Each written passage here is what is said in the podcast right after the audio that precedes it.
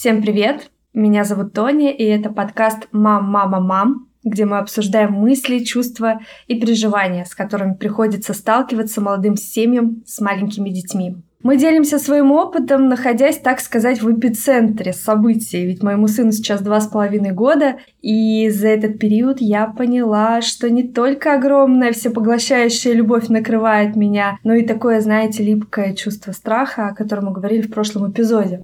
Ты так классно все сказала, а я тут недавно вспоминала про самое начало, как только мы заводили с тобой подкаст.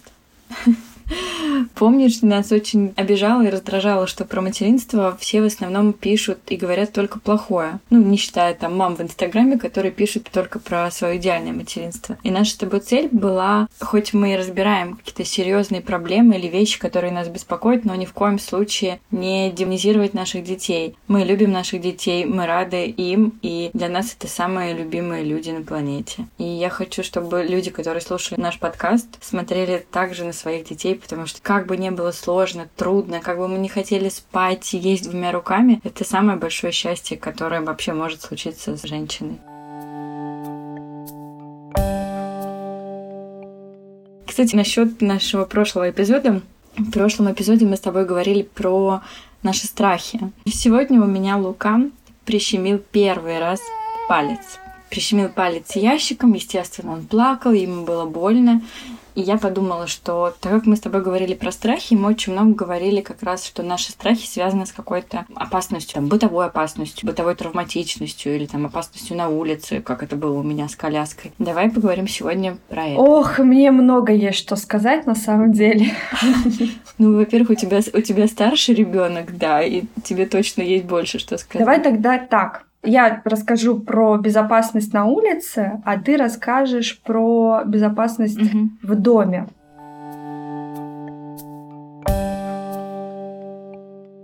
Самое первое, прежде чем ты выходишь на улицу, что тебя встречает, это лифт. Лифт это вообще моя какая-то фобия. Но знаешь, когда лифт угу. открывается, дети бывают облокачиваются, да, и пальцы. Да.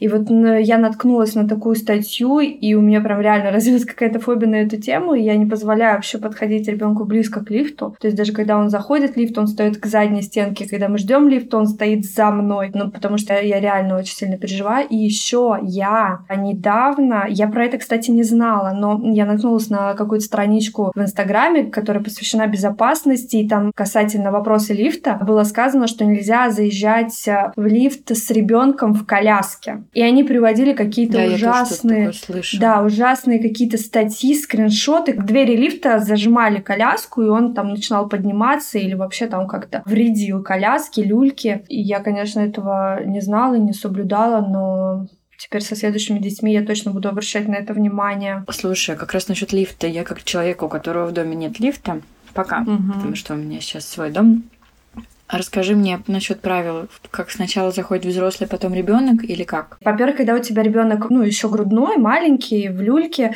ты должна его обязательно взять на руки, завести коляску, а потом ты уже заходишь с ребенком на руках в лифт. Угу. Также и сначала ты выходишь из лифта, сначала выходит коляска, потом вы с ребенком. Когда у тебя ребенок уже ходит, угу. в лифт сначала заходит взрослый человек, и затем заходит ребенок. Угу. Когда лифт открывается на выход, выходит ребенок, угу. затем выходит взрослый, чтобы лифт не успел закрыться. Ну да. Потом смотри, когда вы выходите на улицу, в первую очередь, конечно, из подъезда должен выходить взрослый, а затем ребенок. И обязательно я вообще всегда маниатически следила за тем, чтобы ребенок у меня не держался вообще ни за какие двери, потому что очень часто дети прищемляют угу. себе пальцы. Э, после выхода на улицу я сразу беру его за кисть. Когда я держала его за ладонь, он бывало так, что выкручивался и мог куда-то резко убежать. Ну, правило правила перехождения дороги, я думаю, что всем взрослым известно, что, конечно, в первую очередь, опять же, нужно взять ребенка за кисть. И, собственно, сама площадка. В первую очередь нужно обращать внимание на качели. Вообще на конструкцию самой детской площадки. У нас во дворе она была какая-то очень неудобная. У нас сразу горка была вместе с качелью. То есть дети катаются, а другие дети бежали наверх горки и как раз попадали под вот этот ага, раскат качели. качели. Да. И мы, конечно, старались на эту горку не ходить, особенно когда ребенок маленький. Очень опасно. У меня в детстве шрам на затылке от качели. Ну и, конечно, нахождение ребенка вблизи дорог. Ты должен всегда быть в фокусе. То есть, если у тебя уже ребенок э, достаточно хорошо ходит и ходит спокойно рядом с тобой, ты все равно не должна там смотреть по сторонам всегда. Но я думаю, что у каждой мамы развивается эта способность видеть боковым зрением своего ребенка, но все равно заставлять себя находиться в фокусе в этот момент, когда вы идете с ребенком вдоль дороги. Ну и, конечно, мне кажется, нужно тоже учить детей, потому что у меня, например, Лука, я не знаю, я вроде бы его ничем не пугала, но, например, когда он видит машину, даже если мы идем на тротуаре, угу. и он видит машину, которая светит фарами, он сразу подходит ко мне и просится на ручки. Видимо, потому что когда он был маленький, я каждый раз его брала на руки, потому что ехала машина вблизи. А, я не доверяю машинам, знаешь, я не доверяю машинам. То есть в Москве машины и на тротуары заезжают. У меня какая-то тоже, знаешь, паническая мысль. Я его всегда брала на руки, и сейчас он видит машину, он всегда идет ко мне. Ну, то есть он знает, что едет машина, нужно быть рядом с мамой. Так, насчет бытового травматизма. Я не могу сказать, что это моя больная тема. Нет, просто в какой-то момент я очень хорошо озаботилась на эту тему и даже написала себе список из 24 пунктов, между прочим, это было давно, то есть эта заметка у меня еще была до того, как у меня были подкасты. Я вспомнила, что когда дети маленькие, до трех месяцев, совсем ничего не страшно, потому что mm-hmm. ну, ребенок не может особо mm-hmm. ничего себе сделать. Именно в быту, да, нужно контролировать, чтобы он там держал головку правильно, как ты это говорила в прошлом эпизоде, чтобы он там не срыгивал. А потом я пошла к неврологу, в определенный момент мне сказал невролог, все, у вас наступило самое сложное время, когда как раз ребенок начал переворачивать разворачиваться. Это было сколько? Три с половиной, четыре месяца. Потом он начал ползать у меня там в 6-7 месяцев. И она говорит, вы должны сейчас опуститься на уровень ребенка и проползти по всей квартире на данном этапе. И посмотреть, какую опасность вы можете увидеть. Ну, понятное дело, мы так не делаем с мужем. Я вижу по твоему лицу, что, что ты представляешь, как мы с Максом ползаем. Нет, мы так не делали. Но мы прекрасно поняли, что она имела в виду. Самое важное, мы все об этом знаем, это окна и балконы. На каждом окне должна быть защита на окна. Это, мне кажется, известно всем, но почему-то по-прежнему каждое лето дети, к сожалению, да. выпадают из окон и погибают. Или выживают, но все равно все это очень тяжело для всей семьи. Случаев в интернете миллион. Я еще хочу тебе дополнить, извини, что перебью, это очень важно, что случай падения сохраняется до да, 12 да, да. лет. Да, кстати, хорошо, что ты мне напомнила. В принципе, вот сейчас все пункты, которые я указываю, они наверное, будут актуальны для детей до 3-4 лет. Но опять mm-hmm. же, нужно понимать, что дети все время растут, у них появляются новые навыки. И вам кажется сейчас, нет, мой ребенок еще не доберется до этого комода, например, да, но вы глазом не успеете моргнуть, как ребенок растет, у него скачок роста, и все это становится ему доступно. Да, или наоборот, мой ребенок уже вырос, он точно не полезет в химсредства и не выпьет. Их. Да, так вот, про защиту на окна, на балконы мы с тобой сказали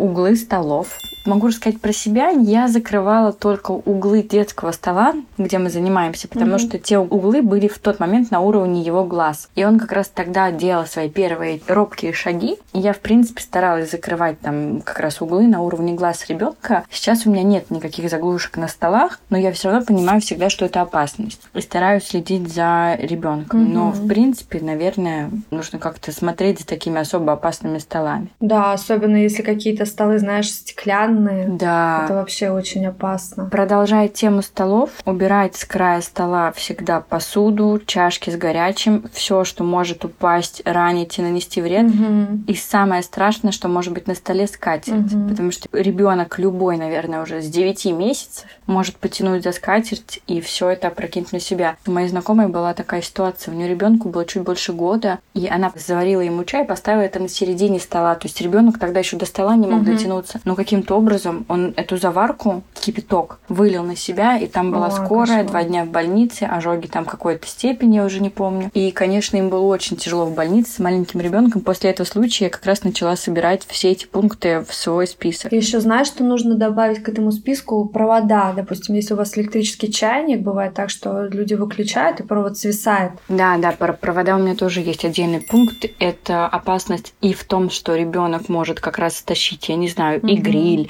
ну все что угодно ну, на да. кухне, и, и себе на голову уронить. И, в принципе, он может запутаться в проводах и травмировать себя. Угу. Провода нужно убирать. Нельзя детей оставлять без присмотра на пеленальных столах, на высоких кроватках. Угу. Я думаю, про это все знают. Даже если ребенок еще не переворачивается, даже если он еще не ползает, все равно, если вы меняете подгузник, обязательно ваша рука должна быть на животе ребенка. Всегда придерживать, всегда, потому что это три секунды и все.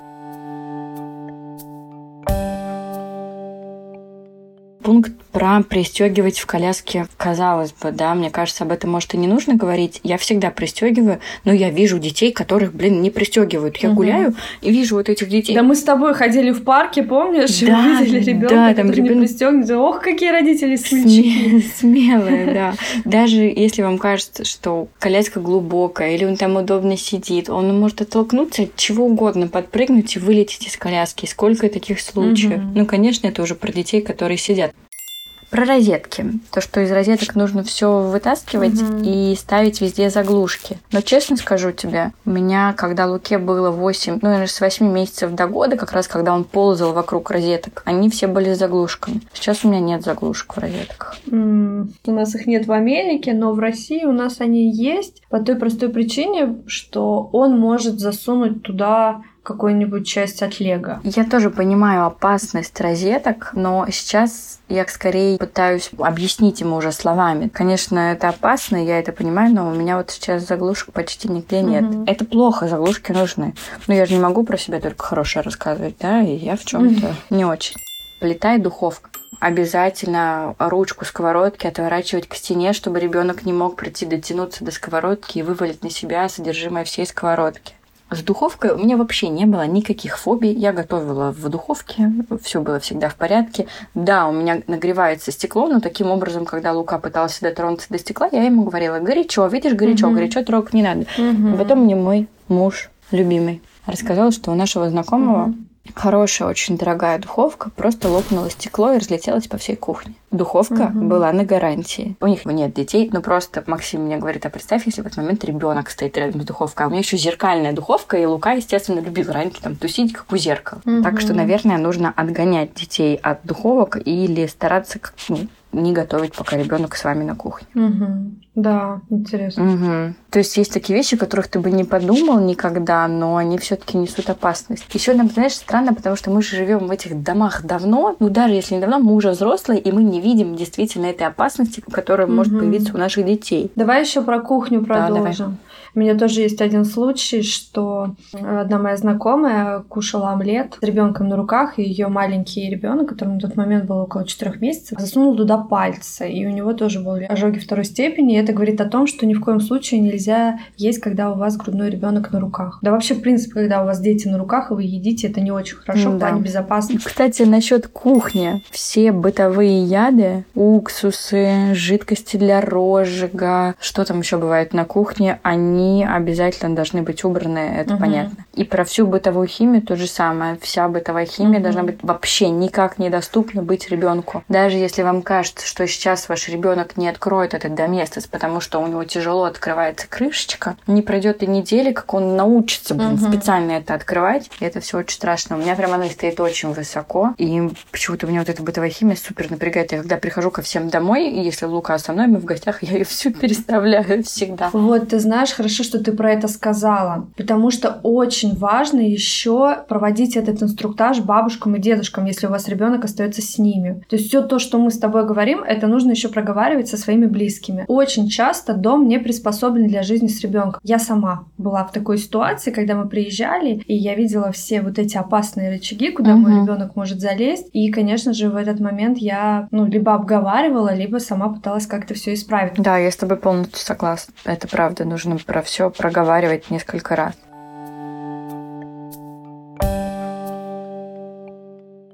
Про аптечку, понятно, она тоже должна, говорить человек, у которого не так, к сожалению. Аптечка не должна быть в зоне доступа ребенка. У меня с этим беда, у меня слишком большая аптечка угу. пока. Она не умещается никуда. Ящик с аптечкой был единственный ящик у меня с замком, ну вот с этим специальным детским замком. То есть я не ставила вот эту защиту на ящики, на шкафы, чтобы он не открывал. У меня он стоял только на аптечке. Угу. Сейчас не стоит, но он прекрасно знает, что будет не очень хорошо, если он это откроет. Угу. И сегодня как раз палец он прищемил, когда пытался открыть ящик с аптечкой. Я его жалела и говорила, да, Луковка, тебе очень больно, мой малыш. Но мама же говорила, что нельзя лезть в этот ящик. Ну, теперь я думаю, что он к этому ящику не подойдет. Наверное, про мелкие предметы нужно сказать, что все батарейки, монеты, магниты, иголки, булавки либо вообще выкинуть, либо убрать прям супер далеко. Сколько этих историй про магниты и батарейки. Это так опасно. Если это случилось, то нужно сразу, конечно, ехать к врачу. Mm-hmm. Про пакеты пленки и про все про это. То есть полиэтилен кажется, да, безобидным, но это очень Ой. опасно, в каком бы возрасте не был ваш ребенок. Угу. Это все нужно убирать. Полиэтилен очень легко попадает во все дыхательные пути и перекрывает их. А родители не всегда могут даже это заметить, что это произошло. И, кстати, мы еще забыли про самое основное, про что говорят все. Это про всю крупную мебель. Она вся должна быть прикручена к стене. Да. Потому что сколько этих историй, когда ребенок открывает один ящик, второй ящик, третий ящик, О. к сожалению, тяжеленный комод падает на ребенка. Соответственно, и телевизоры тоже, их обязательно нужно закреплять. Ты можешь быть даже в фокусе максимально, но все равно ты не можешь предвидеть э, все развития событий. Я говорю к тому, что 80% это официальная статистика 80% всех ситуаций опасных случается, когда родители находятся дома и дети находятся в их поле зрения. Просто мы настолько бываем уставшие, либо вымотанные, либо еще что-то, что мы не всегда можем находиться в этом фокусе. И, конечно, вот это вот то, что мы сейчас с тобой проговариваем, это такая подушка безопасности для ребенка, что даже если ты находишься не в фокусе, да, или уставшая, у тебя все равно дом безопасный для ребенка, угу. и никаких ситуаций таких не случится с ним. Да, но все же при этом важно стараться не упускать упускать ребенка из виду, потому что в основном мы все мамы знаем, что несколько минут молчания ребенка, когда тихо, угу. мы его не слышим, как правило, происходит что-то либо опасное, либо опасное для дома. Если у меня ребенок молчит, и я его не вижу, не слышу, это значит чаще всего одно. Он просто рисует фломастером на моих угу. свежепокрашенных стенах.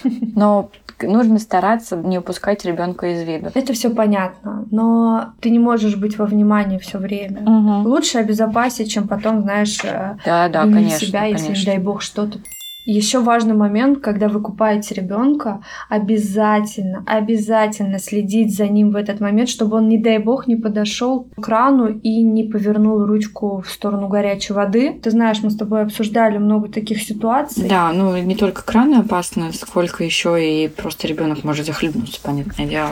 И, короче, кошмар. Поэтому ни в коем случае не оставлять ребенка. Ни в коем случае. Да. Про дверные косяки очень часто травматизм пальцев как раз происходит дверными косяками. Угу. То есть нужно ставить стопперы. И про комнатные растения я хотела сказать, потому что у меня есть большие крупные комнатные растения в крупных горшках. Как только ребенок начал угу. ходить, мы их все переставили наверх, потому что это очень тяжелый горшок. Это нужно все либо переставлять, либо делать так, чтобы это было вне доступа ребенка. Он легко это может на себя прокинуть. Ты хорошо, что напомнила про комнатные растения. У меня совершенно эта ситуация выпала из головы, но я сейчас вспомнила, как одна моя знакомая поделилась со мной случаем, который произошел с ее подругой, которая обратилась э, в травмпункт ага. с ребенком, у которого был ожог от э, растения. Через два дня к ним пришла соцопека Ого. и проводила такие проверки. Ты знаешь, я тебе могу сказать, что я могу ошибаться, но кажется, сейчас в России такой закон. Да? Как только ты вызываешь скорую ребенку и там какой-то минимальный травматизм, угу. тебе приходит, я не уверена, что опека, но я точно знаю, что либо опека, либо полиция. Как раз вот той девочке, про которую я рассказывала с ожогом ребенка, к ней потом тоже приходили угу. и осматривали условия. Так ну, положено. Да. В принципе, Слушай, это, это хорошо, да. Хорошо. Лучше пусть будет так. Да, вам может показаться, что это лишнее. Ну, как в случае с моей знакомой, она и так была в стрессе после больнице с ребенком. И она была расстроена, что к ней пришли еще вот эти люди, начали осматривать все. И я тоже сказала, ты понимаешь, хорошо, твоему ребенку повезло, mm-hmm. он растет в хорошей семье, а какого-то mm-hmm. ребенка это может спасти.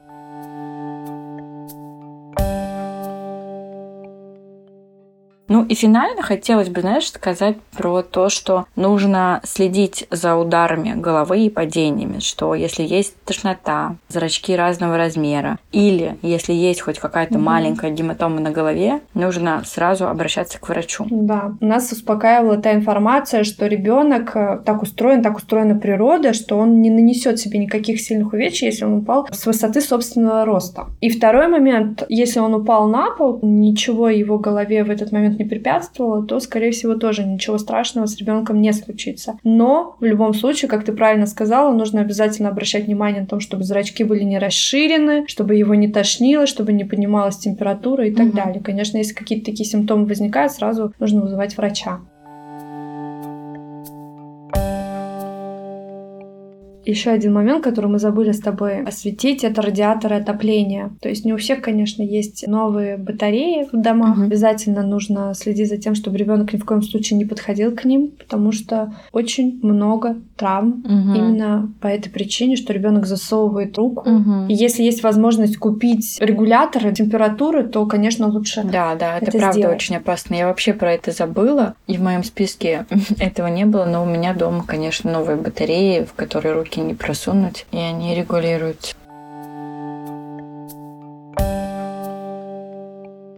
Мне кажется, одна из самых важных гарантий безопасности ребенка от вот этих тяжелых травм это в первую mm-hmm. очередь опыт. И ребенок должен набивать синяки, он должен падать, слегка обжигаться в каких-то контролируемых мамой да. ситуациях. Например, мы можем научить не трогать ребенка утюг, только дав ему потрогать утюг на какой-то маленькой температуре, угу. чтобы сказать, вот это горячо, в следующий раз, когда ты просто скажешь ребенку горячо, он будет помнить, что такое на самом деле горячо, потому что да, дети да. учатся всему только на своем опыте, потому что у них лобные доли еще не созрели. И я читала про случай, что в Америке, кстати, насчет детских площадок, как-то сделали детскую площадку абсолютно безопасную для детей. Угу. Там они никак не могли удариться, им вообще ну, никак не могли сделать так, чтобы им было больно, чтобы они могли там что-то сломать, ушибить и так далее. В результате очень сильно повысился бытовой травматизм. У детей просто просто не сформировалось чувство безопасности, и они росли совершенно с нарушенными границами. Mm. Поэтому, наверное, дом нужно обезопасить, убрать все реально опасное, но не запрещать ребенку то, что может вызвать какие-то там мелкие бытовые травмы. То есть мы не можем запретить ребенку бегать по квартире или даже натыкаться на те же углы, дать ему потрогать нож или горячую кастрюлю. В этом нет ничего такого. Нужно этому учить детей. Но невозможно поместить ребенка в пузырь и сдувать с него пылинки. Все равно он должен всему этому этому учиться. От нас зависит только максимально обезопасить то, что мы можем сами спрогнозировать. Спасибо всем, кто оставался с нами и дослушал этот эпизод до конца. Мы надеемся, что информация была для вас полезна, и, может быть, мы кого-то убережем от бытового травматизма или от травматизма на детской площадке. Пусть ваши дети будут целы и здоровы.